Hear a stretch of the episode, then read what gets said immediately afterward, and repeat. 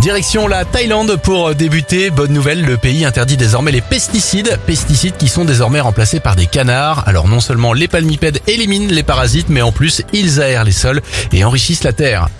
Bravo aux sapeurs-pompiers de la Dordogne, ils ont secouru un cerf tombé dans un gouffre de près de 6 mètres de profondeur. Après 4 heures d'intervention, le cervidé a pu être relâché sain et sauf. Enfin, bonne nouvelle pour le pays, le chômage en France devrait continuer de baisser. L'INSEE prévoit une baisse du taux de chômage au troisième trimestre de 7,6% de la population active. C'était votre journal des bonnes nouvelles, vous pouvez le retrouver maintenant en replay sur notre site internet et notre application Radioscoop.